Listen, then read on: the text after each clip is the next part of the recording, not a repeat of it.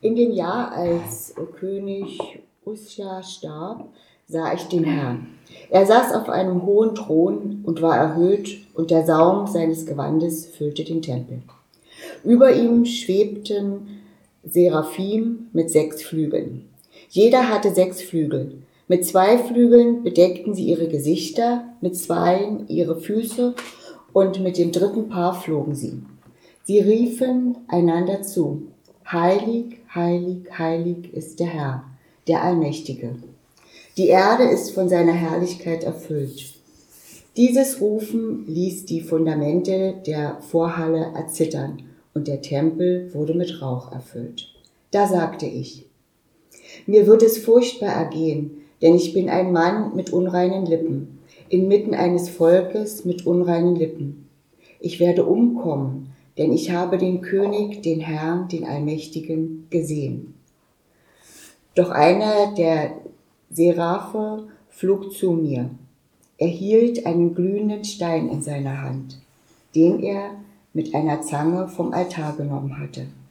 Damit berührte er meinen Mund und sagte, Sieh, dies hat deine Lippen berührt, jetzt ist deine Schuld getilgt, deine Sünden sind dir vergeben.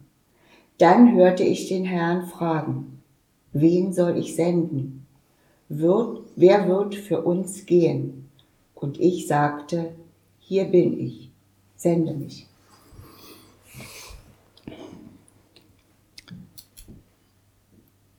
Die, die Verse 1 bis 8 beschreiben die, ja, die Berufung, so ist es auch überschrieben in den meisten Bibeln, die Berufung zum Propheten in einer Vision. Ähm, Und hier steckt ganz viel drin. Und interessanterweise hat, äh, finden wir im, im Evangelium des Johannes, wird Bezug genommen auf diese, auf diese Verse. Und ich bin von diesem Vers zum Johannes und wieder auf eine andere Stelle vom Jesaja zurück. Und der Johannes nimmt diese beiden Stellen aus dem Jesaja, um eine ganz wichtige Frage zu beantworten. Und zwar, warum hören die Leute nicht? Wenn wir hier weiterlesen, ich weiß nicht, ob der eine oder andere es vielleicht sogar vorgelesen hat, so hören wir, oder wir, wir lesen ja bis hierher, bis hier ist erstmal alles gut. Ähm, wir, hier wird Gott beschrieben, so wie er auf Jesaja wirkt. Hier kommt die Erkenntnis, da kommen wir noch drauf, die Jesaja dann hat. Und dann die Frage von Gott. Wen sollen wir senden? Wer wird für uns gehen? Und Jesaja sagt dann, ich gehe. Das nächste, was Gott dann zu ihm sagt, ist, ich sende dich, aber deine Worte werden nicht gehört. Die, die Herzen der Zuhörer werden, werden, sich, werden sich verfestigen.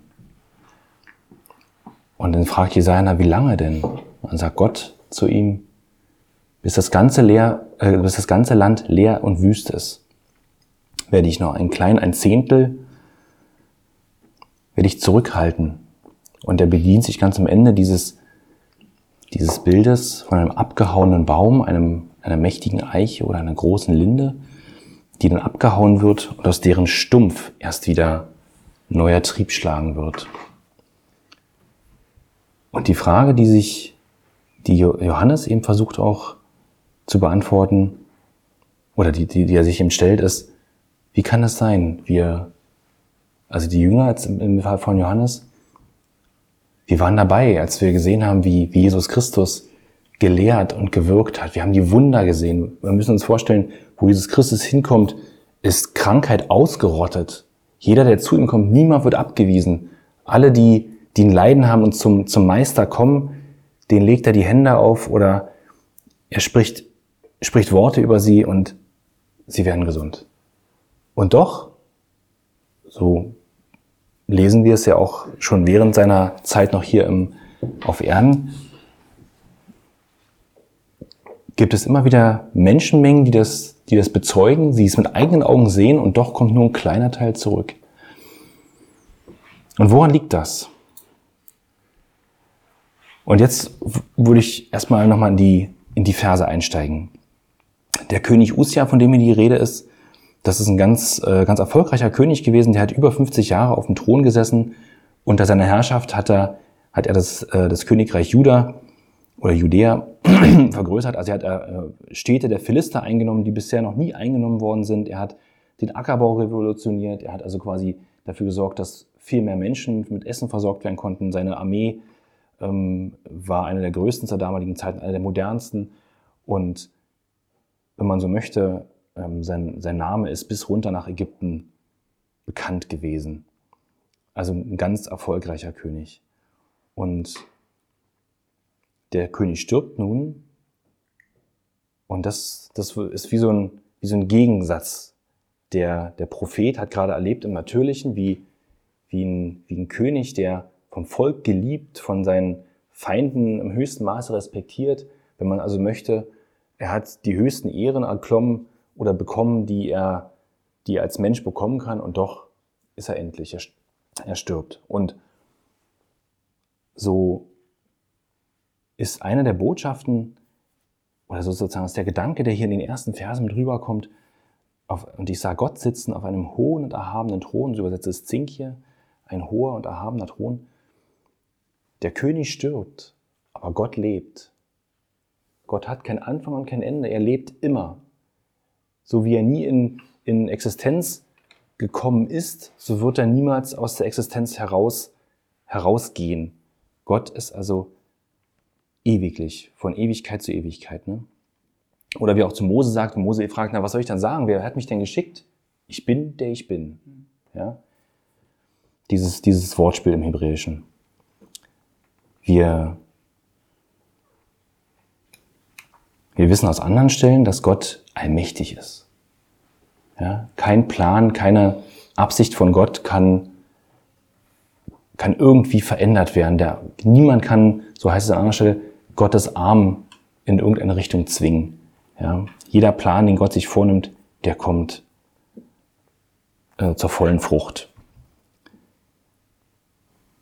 Wir sehen dann auch etwas, was bei, was wir an, an anderen Stellen, also ganz häufig in der Bibel finden, wenn Menschen dieses Gotteserlebnis haben.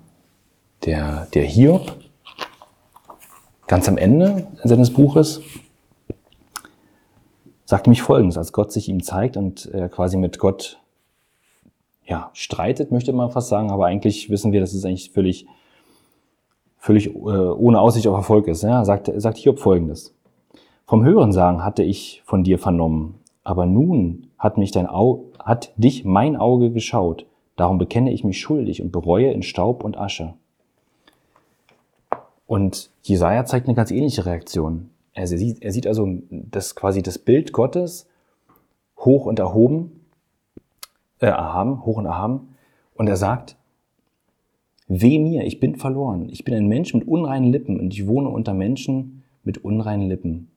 Und ich habe den König, den Herrscher der himmlischen Heere gesehen mit meinen Augen. Wenn wir also, wenn wir dieses Erlebnis haben, wenn wir Gott ganz klar vor uns sehen. Das heißt nicht, wenn wir, wenn wir sozusagen unser Leben Jesus Christus übergeben, also in dem Moment, wo wir gerettet werden, dass die, diese beiden Dinge müssen nicht zusammenfallen. Aber es gibt, hoffe ich, hoffentlich, im Leben eines jeden, der Jesus Christus nachfolgt, diesen Moment, den der Jesaja hat. Dass wir diesen Moment haben, wo wir, wo wir Gott hoch und erhaben vor uns sehen können. Und in diesem Moment, oder da, durch diesen Moment ändert sich was in uns. Der, der Hiob hatte das gehabt, der ihm sagte vorher, wir, wir kennen Hiob, wie er, wie er seine, so wie wir es auch manchmal machen, wie er, wie er seine Faust zu Gott schüttelte, ja, ähm, besser, ich wäre nicht geboren gewesen oder warum tust du mir das an? Ich habe nichts Unrechtes getan. Und auch der Jesaja, eine ganz ähnliche Reaktion, der in dem Moment erstmal sieht, da ist Gott, hoch und erhaben, und hier bin ich. Und in diesem Moment dieser Unterschied klar wird zwischen ihm und Gott. Sämtliche menschliche Rechtfertigung, die man hat, löst sich in diesem Moment in Wohlgefallen auf. Also jeder Gedanke, den man hat, na, ich bin ja nicht so schlecht, ich bin ja, wenn ich mir den da drüben angucke, dann bin ich ja gar nicht so übel, ja, all diese Dinge von einem Moment auf den anderen weg. eine meiner Lieblingsstellen, ich muss mal, ich habe mir viele Klebchen reingemacht, ich muss mal kurz gucken hier, welcher das ist. Eine meiner Lieblingsstellen ist tatsächlich die von, von Petrus, wo wir diesen Moment auch von Petrus aufgezeichnet haben im Evangelium des Lukas. Und Situation ist folgende, die äh, Simon und, und äh, noch ein paar andere Jünger waren die ganze Nacht draußen auf dem, auf dem See. Dann äh, treffen sie oder dann treffen sie mit Jesus zusammen, der eine größere Menschenmenge am, am äh, See Genet, äh, doch Genezareth, glaube ich, genau Genezareth, ähm, lehrt und der dann im Laufe des äh, sozusagen der der Lehre zu, Jesus, zu Petrus sagt, komm, äh, fahr mich mal ein Stück weiter weg vom Ufer, damit ich, damit die Leute mich besser hören können. Ja, gesagt, getan. Und als er dann fertig ist, sagt Jesus ja zu den Jüngern, ich denke mal, die Stelle kennen wir alle, ähm, fahrt nochmal raus ins Tiefe und werft mal eure Netze hier aus. Und ich kann mir richtig, kann mir wörtlich vorstellen, wie, wie Petrus, oder bildhaft vorstellen, wie Petrus in dem Moment, oh, mit den Augen rollt. Mm, okay, gut. Ich meine, ich habe schon mal gesagt, wahrscheinlich bis zu diesem Zeitpunkt hat Petrus Jesus Christus für einen begabten Lehrer gehalten, für einen weisen Mann, für einen vielleicht besonders beschenkten Rabbi, für, für jemanden, der vielleicht nochmal einen ganz eigenen, ganz neuen, frischen Blick auf die, auf die Weisheiten Gottes mitgebracht hat aber nicht mehr. Für einen Menschen eben, für einen Lehrer. Und er tut das, also er, sie, sie machen es einfach um, okay, warum ist jetzt auch erstmal egal, aber jedenfalls das bisschen Autorität, was Jesus Christus schon aufgebaut hat, reicht scheinbar aus, um sie dazu zu bewegen. Und dann gibt es diesen Moment, wo sie die Netze einholen wollen, sie so voll sind, dass sie anfangen zu reißen. Sie müssen sogar andere Schiffe herbeirufen, um diesen Fang zu verteilen, weil sie ihn nicht ins eigene Boot bekommen. Und in diesem Moment hat Petrus genau diesen Moment, den Hiob hatte, den der Prophet Jesaja hatte. Und er sagt, also er wirft sich Jesus zu Füßen und sagt, geh weg von mir, ich bin ein gottloser Mensch. Denn der Schrecken hatte ihn und seine Gehilfen erfasst, des unerhörtes Fanges wegen. Und Jakobus und Johannes, den Söhnen des Zebedeus, die mit Petrus zusammenarbeiteten, was ebenso ergangen. Also wann immer wir Gott oder Jesus Christus in all seiner Heiligkeit sehen, wird uns, daran können wir, also falls sich jetzt jemand fragt, na, hatte ich den Moment vielleicht schon? Es gibt ein ganz klares Zeichen, an dem wir erkennen können, ja, so ist es gewesen, wenn wir diese Erkenntnis hatten, wenn wir verstehen, wie heilig Gott ist und wie wenig heilig wir sind. Heilig heißt ja eigentlich nichts weiter als etwas, also wörtlich übersetzt heißt heilig ja, von etwas abgetrennt zu sein, vom Rest abgesondert.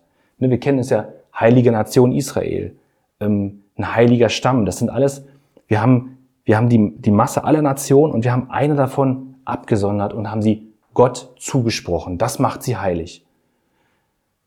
Diese Definition, oder wir haben einen heiligen Mann, ne, wir, haben, wir haben lauter Menschen und einer davon, meinetwegen der Prophet Jesaja, ist abgesondert und Gott gewidmet, Gott zugesprochen, das macht ihn heilig.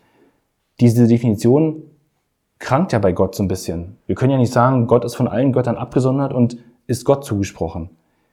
Gottes Wesen ist Heiligkeit. Ja? Auch wenn die, die Seraphim mir sagen, ähm, die aller Welt ist in seiner Herrlichkeit voll. Herrlichkeit ist nichts weiter als, wenn man so möchte, der öffentliche Auftritt von Heiligkeit Gottes. Ja? Ähm, nee, kein M, sondern okay, also. Das ist dieser, dieser Moment, den, den, der, der quasi für jeden von uns hoffentlich entlang des Weges ähm, irgendwann mal wartet, dass wir, dass wir Gott sehen in all seiner Heiligkeit, in all seiner Herrlichkeit und in diesem Moment begreifen, ja, eine ganze Reihe von Dingen wahrscheinlich begreifen. Wir erkennen erstmal, dass wir von unreinen Lippen sind. Was meint Jesaja damit? Also er meint natürlich nicht, dass er einen schmutzigen Mund hat, sondern dass die Worte, die aus seinem Herzen kommen und über seine Lippen kommen, dass die eben ja unrein sind. Ja, ich weiß, es ist kein populäres, ähm, kein populäres Dogma, dass wir alles, äh, dass wir allesamt Sünder sind, aber ähm, im Endeffekt es ist es ist die Wahrheit. Es ist einfach so. Sonst bedürfen wir nicht der Rettung. Wir, wir wissen, dass Jesaja gesandt werden soll zu Menschen, die sich von Gott abgewandt haben. Und wenn man da einen Moment drüber nachdenkt, dann stellt sich unweigerlich die Frage, wie kann es sein, dass Jesaja, der das gesehen hat, der, der eine Botschaft hat, ich meine, er wird hier von, das haben wir auch gelesen, einer der Seraphim ähm, mit der glühenden Kohle, mit der gnadenbringenden glühenden Kohle. Also Jesaja äh, erlebt, wie, wie Gott ihm Gnade zuteil werden lässt. Also er hat, er hat ja auch was zu sagen. Er hat ja nicht nur das Bild von Gott hoch und erhaben, er hat auch noch, er hat mehr. Er hat dieser hohe und erhabene Gott, der von dem alle Autorität ausgeht. Dessen, der Thron ist ja, ist ja deswegen auch hoch und erhaben von Gott, weil er über allen Thronen steht. Also alle irdische Autorität ist Gott untergeordnet, Gott nachgeordnet. So, da, und diese Botschaft, dieser, diese höchste Autorität, die wir haben. Gott ist ja der Gesetzgeber, der Gerichtshof und gleichzeitig ist er, ist er auch der, der die Dinge jeden Tag am Laufen hält. Also sozusagen das alles auf einmal. Und dieser Gott hat einem sündigen Menschen wie Jesaja Gnade zuteil werden lassen. Wir kennen, wir wissen ja mehr als Jesaja heute. Wir kennen das Opfer von Jesus Christus. Wir, wir wissen ja um die, um die Liebe Gottes. Aber zur damaligen Zeit, also zur Situation von, von Jesaja, das muss, das muss ihn umgehauen haben. Und jetzt müssen wir uns fragen, wie kann das sein, dass wenn jemand mit so einer Botschaft kommt, dass die Leute trotzdem nicht hören? Wie, wie, wie geht das? Und jetzt springen wir nach vorne zum, zum Johannes, der diese gleiche Frage stellt. Und Johannes führt in seiner Begründung eine zweite Stelle an aus dem Jesaja. Und zwar gibt es im Jesaja 53 gibt es, eine, gibt es ein Zeichen, wenn man so möchte, eine, eine Prophetie für den Messias. Und da wird dieser, dieser Nichtglaube, der mir Jesus Christus so entgegenschlug, schon vorweggenommen. Da heißt es wortwörtlich. Aber wer glaubt dem, was Gott sprach? Wer versteht, was Gott tat? Er, Jesus Christus, wuchs mühsam auf wie ein Reis, das in dürren Erdreich wurzelt. Er hatte keine erhabene Gestalt, keine Hoheit und keine Schönheit. Wir sahen ihn, aber er gefiel uns nicht. Ausgestoßen war er, von Menschen gemieden, ein Mann der Schmerzen, vertraut mit Krankheit.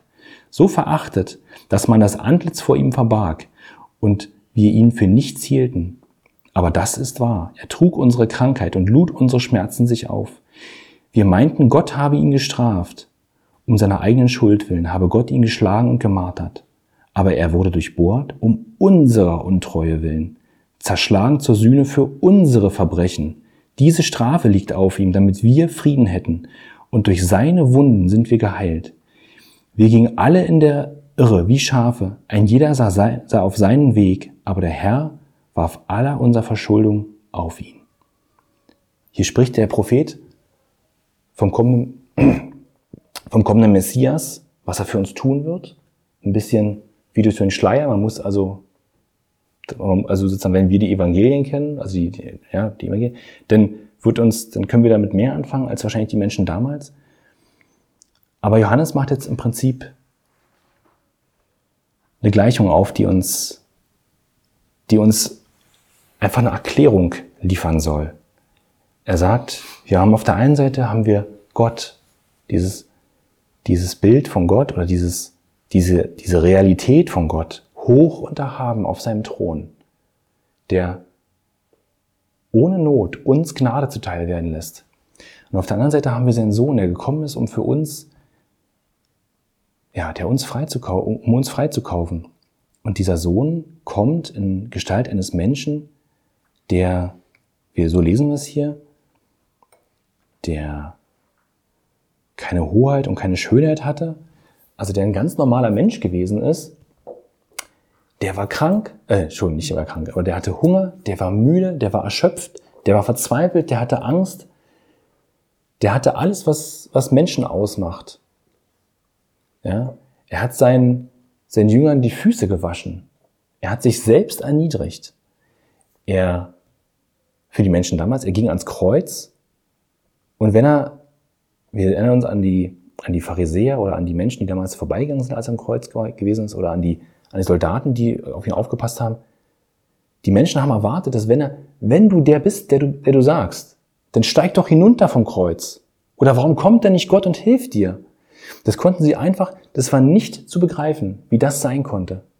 Dass dieser, dass dieser Gottessohn, dieser selbsterklärte König der Juden, sich so erniedrigt auf seinem Weg. Und ich glaube, was uns Johannes sagen möchte, oder was hier sozusagen die, die Quintessenz ist von dem, was Johannes sagt, ist, warum glauben die Leute nicht, wenn wir davon erzählen? Warum glauben die Leute nicht davon, dass, wovon Jesaja spricht oder wovon die Jünger gesprochen haben? Wo, warum glauben die Leute nicht das, was sie mit eigenen Augen bei Jesus, bei Jesus Christus gesehen haben? Sie glauben nicht daran, weil dieser hohe und erhabene Gott ihnen nicht schmeckt. Der Gedanke, sich einem, einer absoluten Autorität unterstellen zu müssen. Jesaja, in diesem Moment, in dem, den Jesaja hatte, den Hiob hatte, die haben ganz viele in der Bibel. Ich habe jetzt nochmal drei Stellen rausgesucht, oder den Petrus auch hatte. Jede Idee davon, und jetzt wird's anstrengend, dass wir irgendwelche Rechte gegenüber Gott hätten, unserem Schöpfer, fliegt in diesem Moment aus dem Fenster raus. Damit in diesem Moment wird vollkommen klar, dass was immer in unserem Leben auch passiert, seinen Sinn haben muss, weil es Gott gewollt ist. Und das, das zu akzeptieren, das durchzuholen, das fällt ja uns, wie, wo wir doch alle Informationen haben, immer wieder schwer. Ich erwische mich immer wieder dabei, wie ich meine Faust in Richtung Gott schüttle und sage, warum? Ich will es anders haben. Gott, ich weiß, wie es anders besser wäre. Und wir haben es gerade, wir haben es gerade im, im Bekanntenkreis. Was ist mit, was ist mit, mit Susi? Was ist mit Jöxi?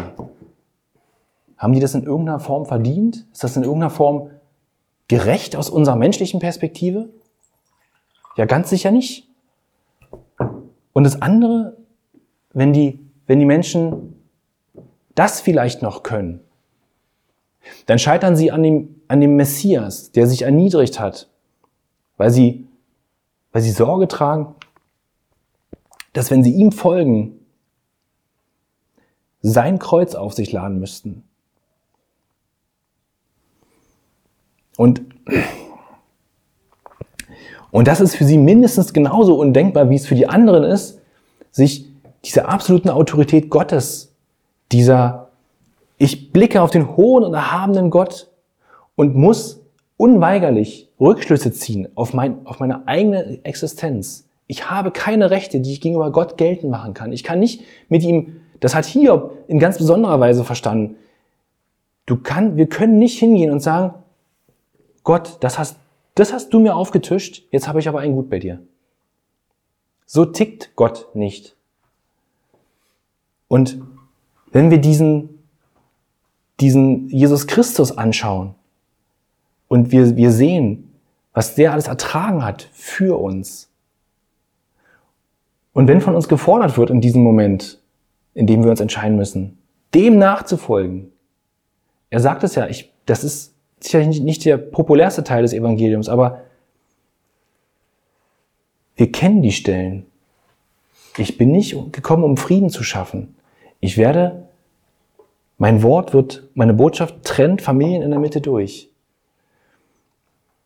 Wir wissen, so wie wir auch den letzten Sonntag gehört haben, dass wir Anfechtungen seiner, seines Willen erfahren werden. Wir wissen, dass wir von Jesus Christus erzählen werden, das, was hier Jesaja auch genacht, genacht, gesagt bekommt, die wenigsten werden das Wort nehmen und in ihrem Leben einpflanzen, um dass es Frucht bringen kann. Die meisten werden vorbeigehen und sagen, ist nichts für mich.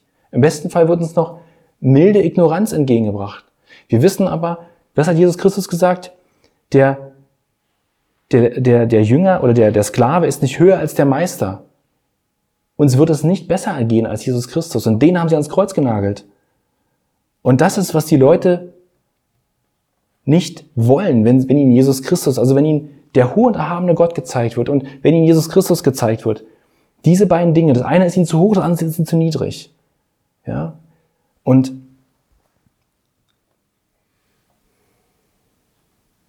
das ist die eine Sache, die uns, oder die zumindest mir mitunter einfach auch den Schlaf raubt, dieses, wie kann es sein, dass wir, dass wir das Welt, dass wir das, das Wort in diese Welt tragen und dass wir so wenig Leute auf unserem Weg finden, die dankbar zugreifen. Wir würden doch eigentlich erwarten, dass wir Wasser in die Wüste tragen und die Leute das uns aus den Händen reißen.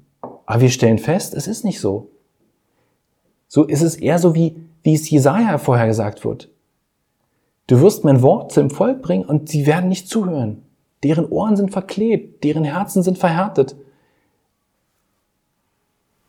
Und am Ende wird nur ein kleiner Teil überhaupt hören.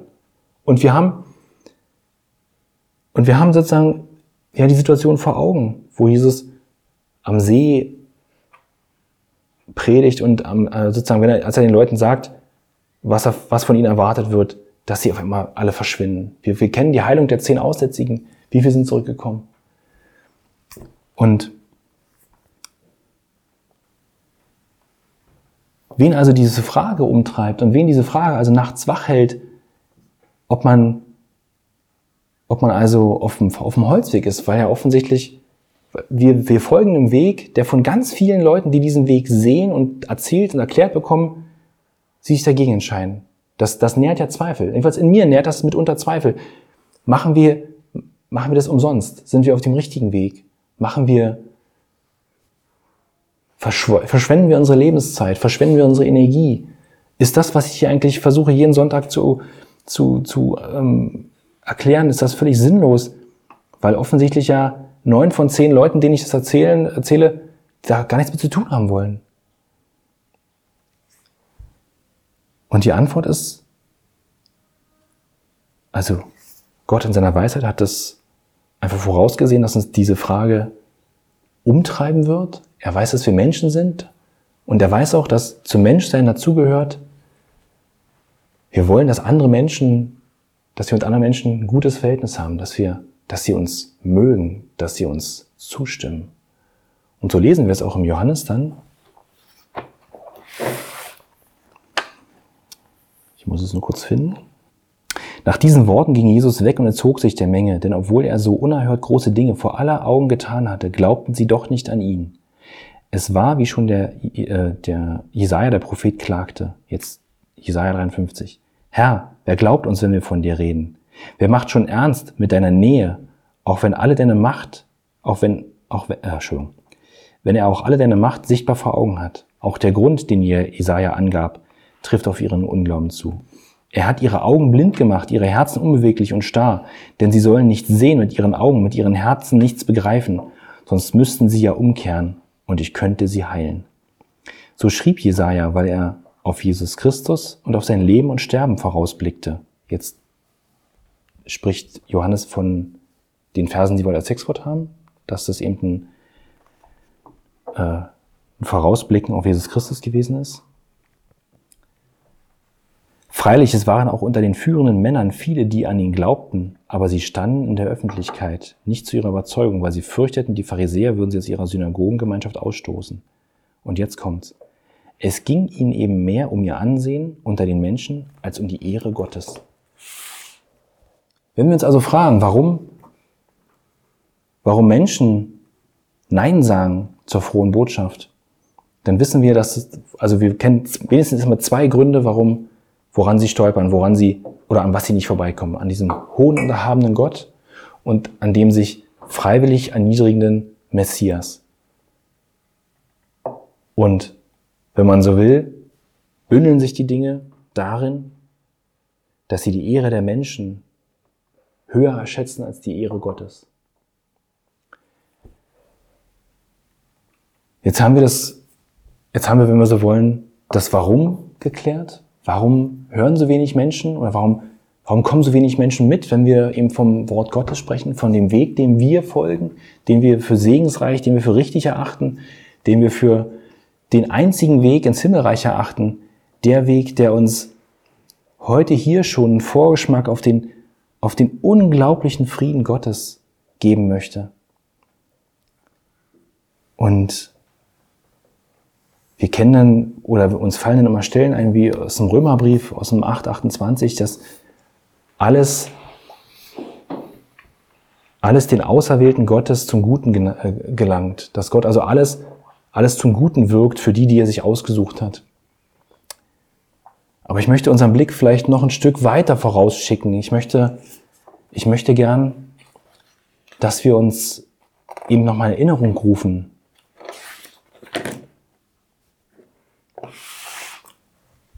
Warum Gott uns berufen hat, warum wir trotzdem nicht aufhören dürfen, dieses, dieses Wort zu verkünden, diese, diese Botschaft Gottes durch unser Leben in diese Gesellschaft zu bringen. Denn wir vergessen gern mal, weil wir, weil wir endliche Menschen sind, weil wir eben immer so sehr auf dieses Leben schauen, weil wir sehr im Hier und Jetzt verwurzelt sind, weil wir, weil wir eben immer wieder daran zurückfallen, dass es uns in diesem Leben gut geht.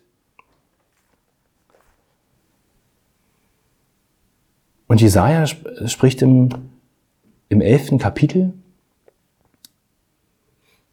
er spricht nochmal dort auch eine, eine Vision aus, oder sie ist ja aufgezeichnet. Nichts blieb übrig von der Herrschaft Davids, von der Familie seines Vaters Isai, als ein abgehauener Stumpf, wie von einem Baum, den man geschlagen hat. Aber aus dem Stumpf wird ein junger Trieb aufsprießen, äh, aufschießen. Ein Zweig wird aus seinen Wurzeln aufbrechen. Ein Herrscher, der größer ist als David. Auf ihm wird Gottes Geist ruhen, Weisheit wird er besitzen und Einsicht. Er wird Gottes Weg wissen und Kraft haben, ihn zu gehen. Er wird Gott kennen und ihm dienen. Er richtet nicht nach dem Augenschein und nicht nach dem Gerede der Menschen. Er gibt den Armen das Recht zurück und sorgt für die Gerechtigkeit bei den Unterdrückten im Lande. Das ist also der erste Teil, wie der Vision, die Isaiah spricht. Offensichtlich spricht er vom, von Jesus Christus, vom Messias, wie wir Zugang finden zum Thron Gottes. Und jetzt der zweite Teil. Ich würde euch kurz mal bitten, die Augen zu schließen und einfach nur mal die Worte wirklich mal in sich resonieren zu lassen. Weil uns das, glaube ich, was, was die Worte, die jetzt kommen, die sind unsere Wegzehrung, wenn wir mal wieder erleben, dass Menschen die gute Botschaft fahren lassen. Jesaja sagt, der Wolf wird beim Lamm zu Gast sein und der Panther bei den Böcken lagern. Rind und Löwe werden miteinander weiden, ein kleiner Knabe kann sie führen. Die Kuh und die Bären werden sich befreunden und ihre Jungen miteinander spielen. Der Löwe wird Stroh fressen wie der Ochse. Der Säugling wird am Loch der Otter spielen und das Kind seine Hand in das Versteck der Natter stecken. Nichts Böses wird man tun, keinen Schaden stiften auf dem ganzen heiligen Berg. Denn überall im Lande ist Gott nah. Erkenntnis Gottes bedeckt das Land, wie Wasser das Meer bedeckt. Wenn wir uns also fragen, warum das alles? Warum sehen wir so viel Leid in dieser Welt?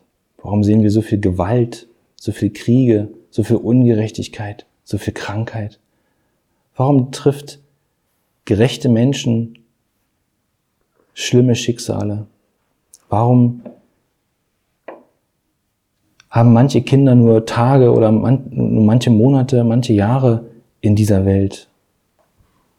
So möchte ich an der Stelle nochmal zurückspringen auf den Jesaja, der den, der Gott gesehen hat, hoch und erhaben. Und daran erinnern, dass kein Plan Gottes fehlschlägt, dass niemand Gottes Hand zwingen kann.